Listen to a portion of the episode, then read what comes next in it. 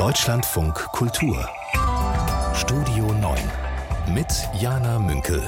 Zu Gast ist Elisabeth Ruge, Verlegerin, Literaturagentin und Gründerin der Elisabeth Ruge Agentur, mit der sie AutorInnen vertritt. Hallo Frau Ruge, herzlich willkommen im Studio. Ja, hallo, ich freue mich. Elisabeth Ruge ist gerade, hat sie mir erzählt, quasi aus dem Papierwust äh, aufgetaucht. Sie ordnet nämlich gerade den Nachlass ihres verstorbenen Vaters. Äh, das äh, war der Journalist Gerd Ruge. Er ist 2021 äh, verstorben und war langjähriger Auslandskorrespondent, unter anderem in der ehemaligen Sowjetunion. Ähm, in den USA und auch in China war er also sehr viel unterwegs. Ähm, Frau Ruge, was sind das denn für Dinge, die Sie da ordnen? Also kann ich mir das wirklich so vorstellen, dass Sie da die Schreibtischschubladen aufmachen und gucken, was Sie finden? Ja, also Schreibtischschubladen, das wäre die einfachste Übung und war es auch, aber dann mussten eben doch viele Pappkartons aufgemacht werden, alle möglichen Tüten, manchmal auch Plastiktüten, aus denen Papiere rausgezogen wurden. Also mein Vater war sympathischerweise nicht ähm, ein Erbauer seines eigenen Nachruhms sozusagen, sondern ein, ein, wie ihn viele ja vielleicht auch noch in Erinnerung haben, ein, ein leidenschaftlicher Journalist. Aber man kann sagen, die Keller und die Wohnungsräume waren wirklich voller Manuskripte und das reicht eben bis ähm, ja in die 50er Jahre, späten 40er Jahre zurück. Ähm, Titus Jugoslawien, ähm, die Sowjetunion nach Stalins Tod, nicht? Äh, Amerika in den 60er Jahren, also während der Bürgerrechtsbewegung. Also so arbeitet man sich durch die Jahrzehnte durch und, ähm, und das bin ich, äh, das ordne ich gerade, um ein Archiv anzulegen, was er selber nicht gemacht hat. Und gehen Sie da mit den Augen einer Verlegerin dran? Ähm, also da ist ja sicherlich auch äh, was dabei, was vielleicht die Öffentlichkeit interessieren könnte. Oder sind Sie da mehr Tochter, die dann Erinnerungen wach werden lässt? Also beides. Es ist natürlich ein Geschenk. Das ist ja eine Art Trauerarbeit. Ähm, aber eine, die, wo man ganz nah noch herangeführt wird und sich wirklich nochmal durch Dinge hindurchliest, also Dinge, von denen ich auch gar nicht so ganz genau wusste. Also zum Beispiel seine, seinen Aufenthalt als ganz junger Auslandsjournalist im Koreakrieg, nicht? Also das sind alles Dinge, die ich auch so ein bisschen nochmal nachgelesen habe. Aber ich ähm, schaue da auch drauf mit den Augen der Verlegerin ähm, oder Agentin, in diesem Fall vielleicht eher, äh, und habe auch eine Buchidee, die aber auch nicht damit zusammenhängen würde, dass ich jetzt seine Texte und ihn in den Vordergrund stelle. Er hat eine sehr schöne politische Autobiografie geschrieben, sondern ich würde eher diese Papiere sehen in, im Kontext eines Buches, wo es wirklich um die Idee des Journalismus geht, um Meinungsfreiheit, um die Bedeutung des Journalismus als Pfeiler der Demokratie und einer funktionierenden Gesellschaft. Ich glaube, das ist vielen aus dem Blick geraten, auch in der Diskussion natürlich über die öffentlich-rechtlichen, ähm, auch in dem großen Erfolgsbuch von, von Welzer und Precht, wo das ich als sehr problematisch empfinde. Und überall sieht man doch, dass der Journalismus ähm, ja eher, eher mit, mit zusammengekniffenen Augen oftmals ähm, betrachtet wird. Aber er ist, wie wir wissen, ohne ihn funktioniert eine demokratische, offene Gesellschaft nicht.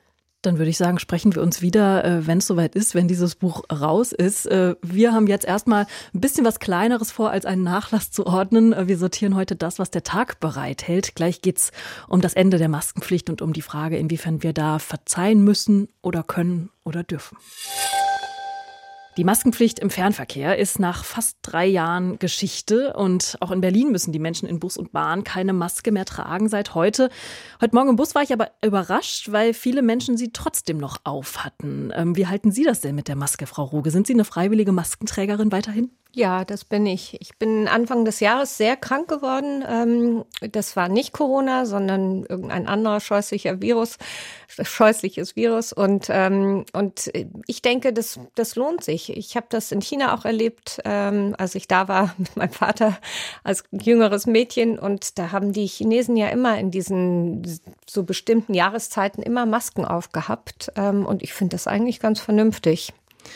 Also ein Learning aus der Pandemie sozusagen. Äh, Bundesgesundheitsminister Karl Lauterbach hat ja jetzt auch noch mehr äh, Learnings, sage ich mal, gefordert oder hat auch Fehler eingeräumt, was den Umgang der Politik mit der Pandemie angeht. Ähm, er sieht es im Nachhinein zum Beispiel als nicht mehr gerechtfertigt an, dass Kitas und Schulen geschlossen wurden. Und mir kommt da immer diese Formulierung vom ehemaligen Bundesgesundheitsminister Jens Spahn in den Sinn.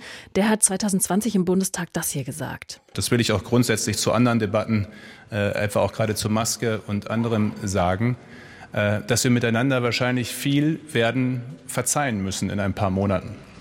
Ein paar Monaten oder Jahren kann man ja jetzt noch anfügen.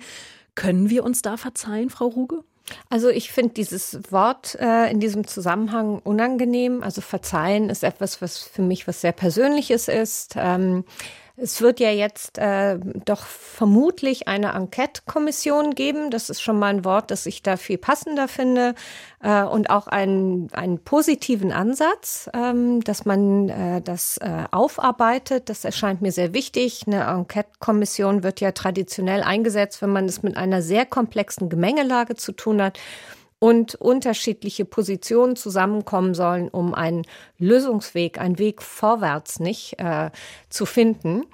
Und ähm, das scheint mir wichtig. Also ich bin gar nicht mal so daran interessiert, zurückzublicken, um dann zu verzeihen oder auch äh, schuldig zu sprechen oder wie immer, sondern ich glaube, diese Enquete-Kommission muss deswegen Leistung bringen, weil, ähm, weil wir in eine Zukunft gehen, wo wir ja sehr schnell oder mm, recht bald wieder auf so eine Situation treffen können. Und es hat sich ja gezeigt, dass wir in keiner Weise vorbereitet waren. Also es geht ja nicht nur um die Maßnahmen während ähm, des pandemischen Geschehens, sondern es geht doch auch darum, dass es überhaupt keine Schutzkleidung offensichtlich gab, dass es keine Bevorratung mit Masken gab. Also ich meine jetzt äh, für den für den Gesundheitsbereich, nicht?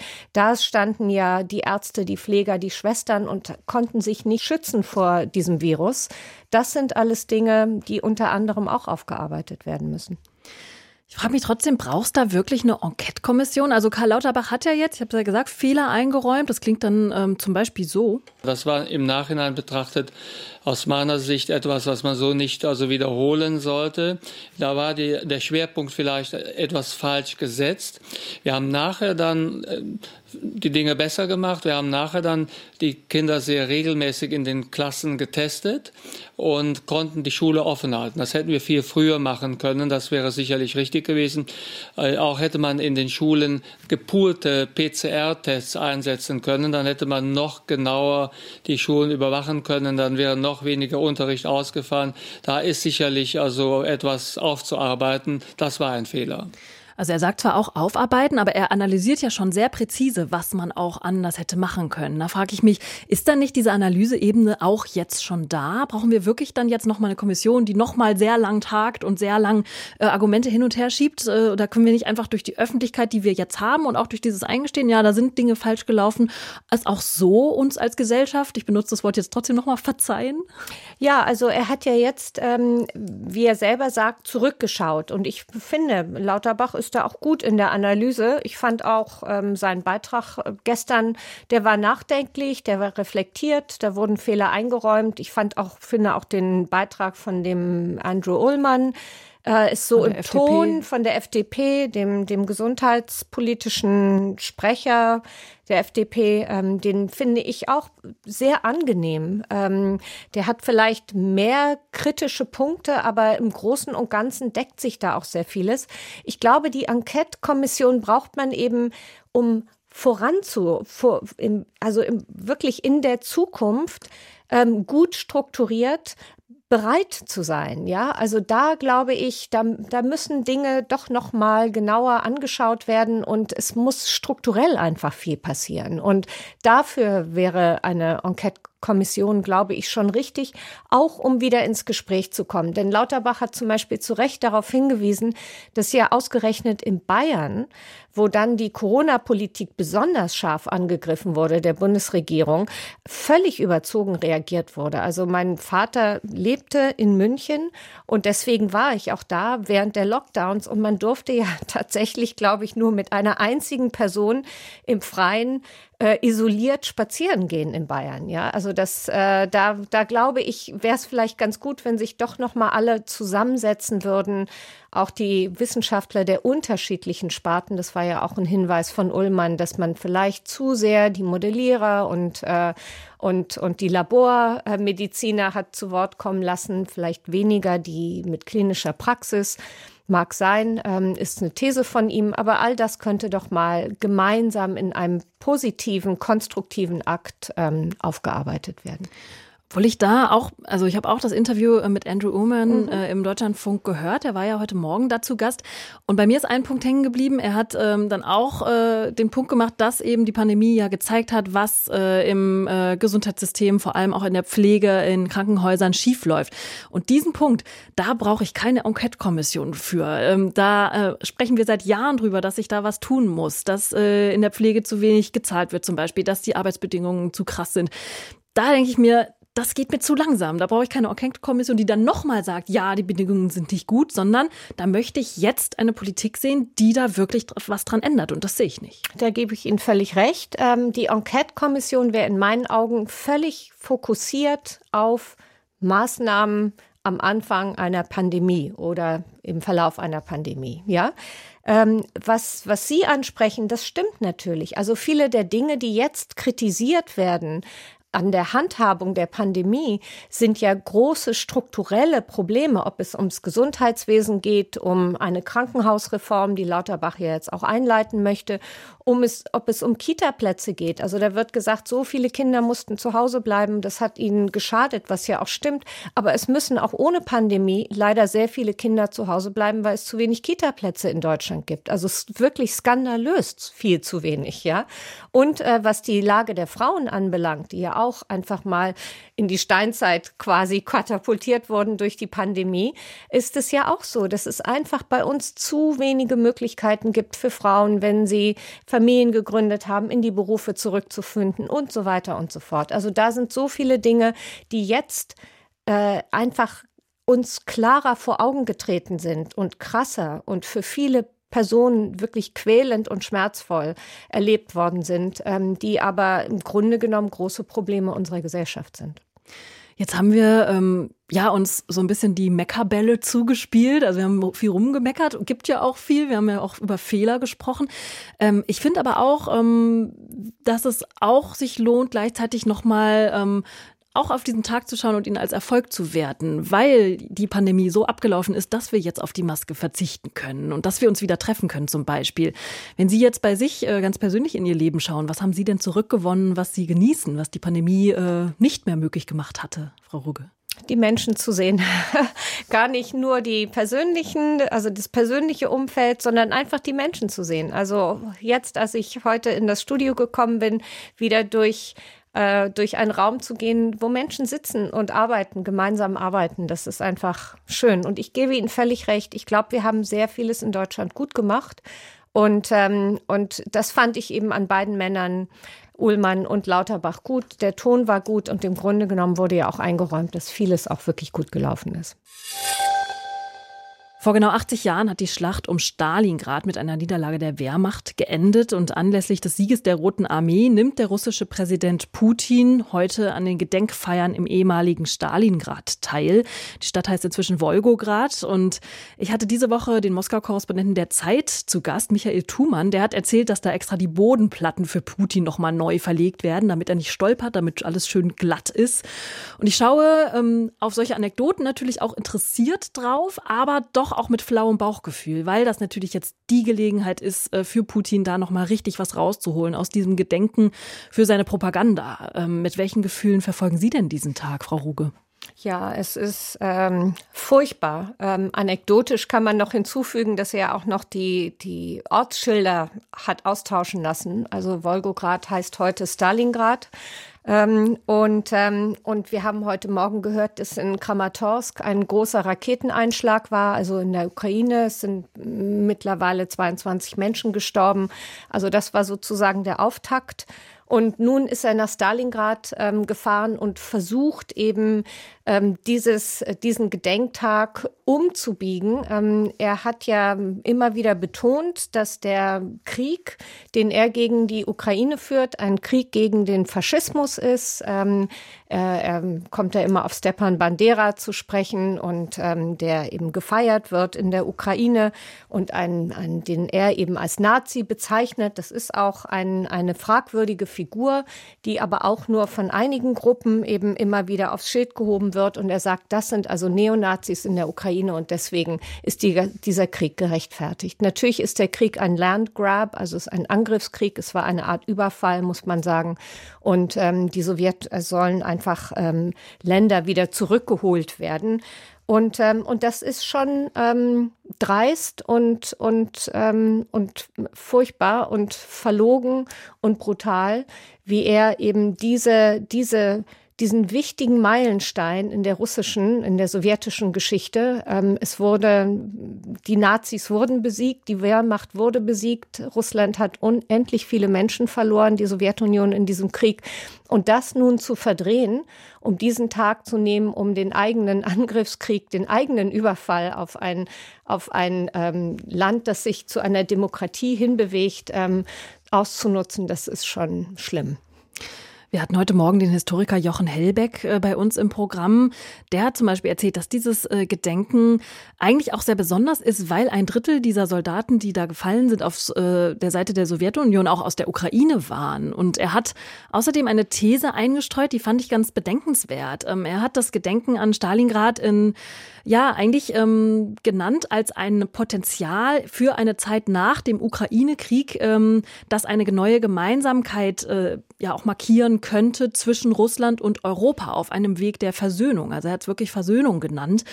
Ähm, und er hat eben die Hoffnung, dass über Stalingrad so eine Art Völkerverständigung möglich werden könnte. Ähm, so wie er hat das verglichen mit Verdun von der Schlacht zum Symbol der Neuerfindung Westeuropas. Ähm, ich hätte gerne die Hoffnung, dass das klappen könnte. Äh, können Sie das teilen? Ja, klar, also diese Hoffnung habe ich auch. Und ähm, man hat die Hoffnung, man darf die Hoffnung ja auch nicht aufgeben, dass wir in eine Zukunft hineinblicken, äh, wo es diese Art von Versöhnung geben kann. Und, äh, und ich finde es auch gut, darauf hinzuweisen, wie viele Soldaten aus der Ukraine in dieser Schlacht äh, gestorben sind, ähm, aus der ehemaligen Sowjetunion. Das ist ja auch etwas, was hier in Deutschland oft vergessen wird, wenn immer darüber gesprochen wird, welche Schuld wir gegenüber Russland haben. Diese Schuld haben wir natürlich auch gegenüber der Ukraine, also die wir auch verwüstet haben, wo wir auch unendlich ähm, viele Menschen ähm, umgebracht haben und äh, wo natürlich auch ein, ein großer, schrecklicher Teil des Holocaust sich abgespielt hat. Und auf die Gefahr dass ich jetzt pathetisch klinge, gerade als Sie Hoffnung gesagt haben, hat hier die Sonne angefangen ins Studio reinzuscheinen. Und ich finde es gerade sehr schön, weil es in den letzten Tagen in Berlin sehr, sehr grau und nass war. Also vielleicht auch äh, ein kleiner Lichtblick. Ähm, wir haben ja vorhin aber schon auch über den Nachlass Ihres Vaters gesprochen, der äh, noch Korrespondent eben in der Sowjetunion war, dann später in Russland. Ähm, in den 50ern bis zu Stalins Tod eben unter anderem. Ähm, und Sie haben ja auch erzählt, dass Sie den Nachlass sichten. Ähm, haben Sie da denn was gefunden, was Ihnen auch für das Verständnis der heutigen Situation behilflich sein kann? Ja, ich würde, ich ganz kleine Korrektur. Er war eben nach Stalins Tod da und das ist eben auch genau der Punkt, auf den ich kommen würde. Also da war ja ein Land, das enorm geknechtet. Ähm, äh, geschunden worden war von diesem Diktator. Und, ähm, und Khrushchev, der ein, ein echter Kommunist war, der nun nicht vorhatte, sein Land zu demokratisieren, kam an die Macht und hat aber doch mit der Tauwetterperiode und überhaupt auch mit anderen Maßnahmen versucht, in irgendeiner Weise eine Öffnung hinzubekommen und auch mit diesen Verbrechen umzugehen. Und das kann man ja immer wieder in der Geschichte sehen, dass man versucht, ähm, doch also diese großen Momente der, der Verwüstung und der Tyrannei Tyrannei zu reflektieren und da etwas Besseres draus entstehen zu lassen. Ich bin ja eher immer so der neugierige Typ und kann Überraschungen nicht so gut aushalten, zumindest welche, die nicht so schnell ausgelöst werden. Und ich frage mich deshalb seit gestern Abend, seit ich weiß, dass mein Gast Elisabeth Ruge einen Überraschungsgast mitbringt, wen sie wohl mitbringen. Und ich äh, muss auch zugeben, ich habe ein bisschen rumgegoogelt und ähm, habe natürlich, sie haben natürlich ganz viel mit Menschen zu tun als Literaturagentin, aber weil sie Gründerin ihrer eigenen Literaturagentur sind. Ähm, erstmal die Frage einfach mal ins Blaue rein. Frau Ruge, hat Ihr Gast irgendwas mit Büchern zu tun? Ja, mit einem ganz bestimmten Buch heute. Oh, dann bin ich gespannt. Dann sage ich, äh, schalte ich jetzt mal hier in die Leitung und sage herzlich willkommen an den Überraschungsgast. Wer ist denn da am Telefon? Ja, hallo, hier ist die Martina Rink. Hallo, Frau Rink. Ähm, können Sie sich kurz vorstellen? Wer sind Sie? Ja, ich bin äh, eine ursprünglich eine Modebuchautorin und ähm, habe drei Modebücher rausgebracht und ähm, habe dann irgendwann überlegt, äh, in eine andere Richtung zu gehen. Ähm, so bin ich auf Elisabeth gestoßen, ähm, weil ich ein ganz besonderes Projekt hatte. Okay, und Möchten Sie, ja, Frau Ruge, Sie ähm, haben schon aufgezeigt, richtig wie in der Schule. Was für ein Projekt ist das? Warum ist das besonders? Ja, weil das einfach sehr schön war. Vor zwei Jahren bin ich mit, von Martina kontaktiert worden und sie hat mir ein Buch vorgestellt, das heute also bei Dussmann präsentiert wird und ähm, jetzt schon für Furore sorgt. Das heißt People of Deutschland. Das ist ein Buch, in dem 45 Menschen ihre Geschichte erzählen, People of Color, die hier in Deutschland bei uns leben, die hier geboren sind oder früh zu uns kamen, die unsere Gesellschaft prägen, die man auch oftmals kennt, berühmte Menschen, von denen man denken würde, aha, die haben ja offensichtlich kein Problem hier in Deutschland mit Rassismus gehabt. Ähm, die haben es geschafft, die haben Karrieren gemacht, geht doch, ist doch kein Problem. Und ähm, Martina kann ja jetzt vielleicht kurz erzählen, wie sie darauf gekommen ist, ähm, dieses Buch ja, also für wichtig zu halten und vielleicht ganz kurz ihre eigene Geschichte. Ja, sehr gern, Frau Rink. Sie dürfen. Ja, ähm, wie gesagt, ich komme ja ursprünglich aus der Modebranche und die ist ein bisschen oberflächlicher und es geht immer nach außen hin alles. Ähm, und irgendwie habe ich mich da nicht mehr so wirklich drin gesehen, weil man ja auch äh, mit den Jahren auch sich entwickelt und reifer wird. Und ähm, ich wollte etwas mit mehr Substanz. Und ähm, zugleich kam auch Corona. Also ich als Alleinlebende war mit mir äh, sehr lange alleine beschäftigt und hatte eben auch die Möglichkeit zu reflektieren, was, äh, was hat mich denn geprägt oder bewegt in der Kindheit und äh, mit was für Themen habe ich so mein Struggle, mal zu kämpfen heutzutage noch. Und ähm, eins davon war das Thema mit Rassismus. Erzähl und, mal, Martina, wann du nach Deutschland gekommen bist. Ja, also ich bin von äh, deutschen Eltern adoptiert worden und ich war zweieinhalb Wochen alt. Und kamst aus dem Iran?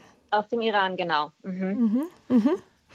Und haben Sie dann sozusagen, Sie haben ja gerade beschrieben, Sie waren ähm, viel auf sich gestellt, haben ganz viel Zeit gehabt. Mhm. War das dann sozusagen Ihre persönliche Geschichte, die dann Auslöser war, auch nach anderen Geschichten zu suchen, die eben ja vielleicht, Sie haben es ja beschrieben, nach außen oberflächlich total reibungslos verlaufen sind? Ja, also ich habe dann äh, noch weiter in mich reingehört und ähm, habe dann so auch festgestellt, dass wir ja auch irgendwie so ein unconscious Bias haben ähm, selbst die POC-Leute und dann habe ich mich mal so ein bisschen. Also die People of Color-Leute. Ja, genau. Ähm, habe mich so umgehört in meinem nahen Umfeld, ähm, äh, ich, weil ich habe sowohl rassistische Erfahrungen gehabt, aber habe auch oft Muster und Denkweisen, die auch nicht ganz fern von Rassismus liegen, ähm, weil man äh, gesellschaftlich so äh, mit konfrontiert wird. Ja, und sie hat eben dann wirklich ein tolles Buchprojekt initiiert, das sie dann umgesetzt hat mit Simon Osifo und ähm, wo viele Leute also versammelt sind. Düsen Tekal hat die hat das Nachwort geschrieben. Die wird auch heute Abend mit anderen dabei sein bei Dussmann. Martina, willst du vielleicht einfach noch ein paar Leute nennen, die die äh, ihre Geschichte erzählt haben in dem Buch? Ja, ähm, Tyron Ricketts ist dabei, Jalil. Ähm, wir haben Joy Denalani haben wir dabei. Thelma, die Schauspielerin, ist dabei. Ähm, es sind Sportler dabei, Sportler nicht dabei. Leute aus der, aus der Unterhaltungsbranche, aber auch eine Rechtsanwältin, eine Zahnärztin. Das sind alles Menschen, die wirklich eine, einen, einen beachtlichen Lebensweg hinter sich haben, aber alle unisono davon erzählen, dass sie eben Rassismuserfahrungen gemacht haben. Aber euch geht es ja auch um die Integration und es geht euch vor allem um, um ein, eine konstruktive Vision. Das finde ich so toll an dem Buch. Genau, also wir rennen nicht rum mit dem Zeigefinger, ist alles so schlecht und äh, es muss alles äh, auf den Kopf gestellt werden, sondern wir gucken, wie können wir das dann äh, gemeinsam wuppen und wollen einfach Menschen sensibilisieren dafür, ähm, ihr, ihre Denkweisen vielleicht mal zu hinterfragen. Und ähm, ist, uns war es ganz wichtig, dass wir ganz verschiedene Leute nehmen aus verschiedenen Branchen, dass wir so viel wie möglich äh, verschiedene Menschen auch ansprechen können. Ich finde gerade bei dem Thema das ist ganz oft so, wie soll ich sagen, ambivalent, weil es einerseits natürlich, um darüber zu sprechen, muss man ganz konkret von eigenen Erfahrungen sprechen, die aber ja oft auch sicherlich schmerzhafte Erfahrungen sind. Ne? Ich muss jetzt sagen sicherlich, weil ich selber äh, nicht von Rassismus betroffen sein kann, weil ich eine weiße Frau bin. Ähm, da frage ich mich ähm, aber trotzdem manchmal, wie, wie geht es Ihnen damit, die, das doch immer wieder auch reproduzieren zu müssen, was Ihnen passiert, auch sehr explizit machen zu müssen, wo Sie große Verletzungen erfahren haben, um eben im Idealfall einem größeren Zweck zu dienen, damit nämlich eben gesellschaftlich sich was, was tut, damit Menschen eben verstehen, wie schmerzhaft Rassismus ist? Ja, also die, diese Geschichten waren auf jeden Fall sehr therapeutisch auch. Das haben mir sehr viele Gastautoren auch äh, bestätigt, dass das wirklich in die Tiefe gegangen ist und die sich gar nicht so damit auseinandergesetzt haben. Und das das erste Mal für sie war, ähm, dass sie überhaupt so in die Tiefe gegangen sind und haben gemerkt, was da eigentlich ist und was das eigentlich angerichtet hat.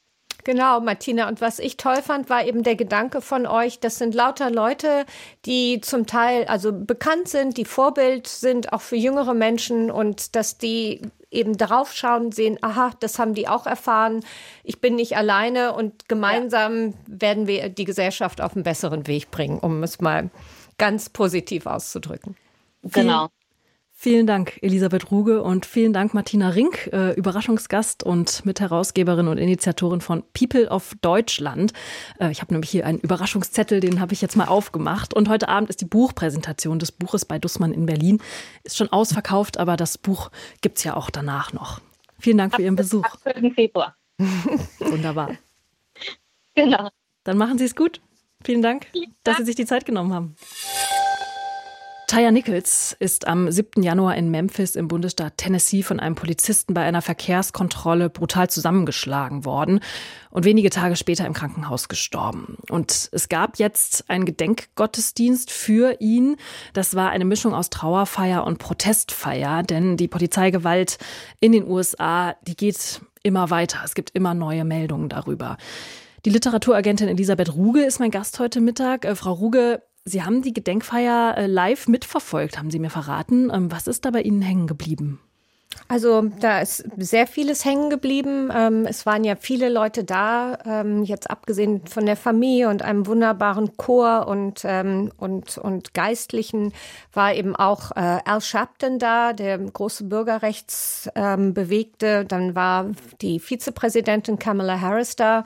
Es wurde also viel gesprochen und, und man weiß, ähm, es ist Handlungsbedarf. Man kann nur hoffen, dass diese Trauerfeier, die wirklich sehr bewegend und sehr schön war, dass die in eine Aktion mündet, ähm, damit wir nicht wie bei George Floyd erleben, dass es ähm, dieses brutale Vorkommnis gibt, dass Menschen auch ähm, dafür vor Gericht ähm, gestellt werden, verurteilt werden und dann aber quasi die, die Maßnahmen, sei es auf gesetzlicher Ebene, sei es ähm, auf anderer gesellschaftlicher Ebene, eben nicht äh, in Angriff genommen, genommen werden beziehungsweise nicht umgesetzt werden können.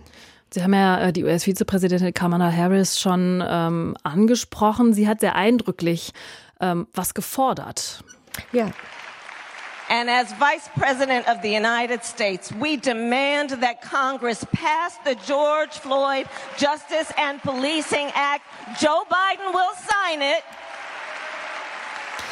Und sie hat eben, ich paraphrasiere es mal, den Kongress aufgefordert, ein Gesetz zur Reform der Polizeiarbeit zu verabschieden, ähm, das Präsident Biden dann sofort unterschreiben wird, so sagt sie es sehr eindrücklich. Und da geht es zum Beispiel um eine Datenbank zur Erfassung vom Fehlverhalten in der Polizei, es geht um Bodycams und ich fand, das waren sehr starke Bilder, auch wie sie da angejubelt wurde, wie ihr zugejubelt wurde. Gleichzeitig geht es mir aber ein bisschen ähnlich wie bei der Diskussion um die Schusswaffen in den USA. Ähm, das scheint alles sehr langsam voranzugehen. Es gibt Stimmen, die da ähm, sehr klar fordern, das muss aufhören, aber die Verhinderungskräfte sind so groß, dass es doch oft bei der Diskussion bleibt und das macht mich so mutlos. Ja, ja, wir haben eben bei den Republikanern eine absolute Radikalisierung und auch in diesem Bereich ein Rollback und ähm, es, dieses, dieses Gesetzesvorhaben ist ja gescheitert ähm, am Senat, wo es eben eine, keine Mehrheit ähm, gefunden hat und, ähm, und jetzt soll es wieder auf den Tisch. Jetzt ist aber das Haus ähm, unter republikanisch in republikanischer Hand und deswegen fürchte ich, ähm, werden wir noch warten müssen. Aber es wäre natürlich dringend nötig. Der russische Angriffskrieg in der Ukraine äh, läuft seit fast einem Jahr. Und immer wieder flammt die Diskussion auf, wie auch deutsche Kultureinrichtungen mit russischen Künstlerinnen und Künstlern zum Beispiel umgehen sollen. Zu Beginn des Krieges war ja da äh, sehr deutlich der Fokus zum Beispiel auf der Opernsängerin Anna Netrebko, die sich oft auch uneindeutig geäußert hat, äh, was den Angriffskrieg angeht. Jetzt ganz aktuell gibt es eine Diskussion um die internationalen Mai-Festspiele in Wiesbaden. Die haben ein Schreiben des ukrainischen Kulturministers erhalten, dass bei diesen Mai-Festspielen keine ukrainischen Künstlerinnen und Künstler auftreten werden wenn auch in irgendeiner Art und Weise Kultur aus Russland dort zur Aufführung kommt. So sagen es die Maifestspiele Wiesbaden. Also Tchaikovsky zum Beispiel wäre dann tabu. Äh, Frau Ruge, Sie leiten ihre eigene Literaturagentur und haben Slavistik auch studiert. Sie sprechen also Russisch. Wie gehen Sie denn äh, mit dieser Debatte um nach der russischen Kultur? Boykott ja oder nein? Gibt es da was dazwischen? Also ich habe ein kleines Interview gesehen, gestern meine ich, war das mit dem ukrainischen Dirigenten des Staatsorchesters und das fand ich sehr berührend. Er hat einfach gesagt, wir sind im Krieg, äh, für uns ist das keine Möglichkeit, uns jetzt mit russischer Kultur zu beschäftigen, zu befassen. Wenn der Krieg vorbei ist, dann werden wir uns zusammensetzen, hat er gesagt, und dann werden wir das alles miteinander besprechen. Und das fand ich so rührend, weil, ähm, weil es irgendwie ja eine ausgestreckte Hand war, ähm, die dennoch ganz kategorisch und auch hart sagt, jetzt geht das nicht, also solange wir im Kriege sind. Und ähm, anders kann man das, glaube ich, äh, auch nicht sehen.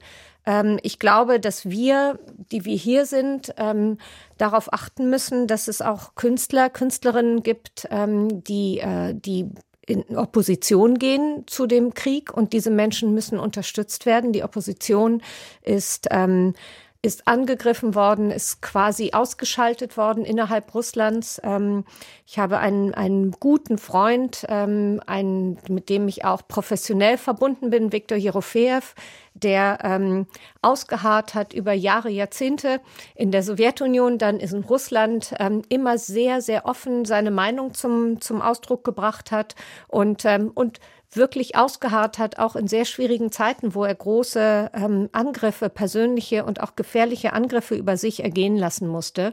Und er ist manchmal mit einem Stipendium für ein paar Monate aus dem Land raus, weil er gemerkt hat, es wird brenzlig in den letzten fünf bis zehn Jahren unter Putin.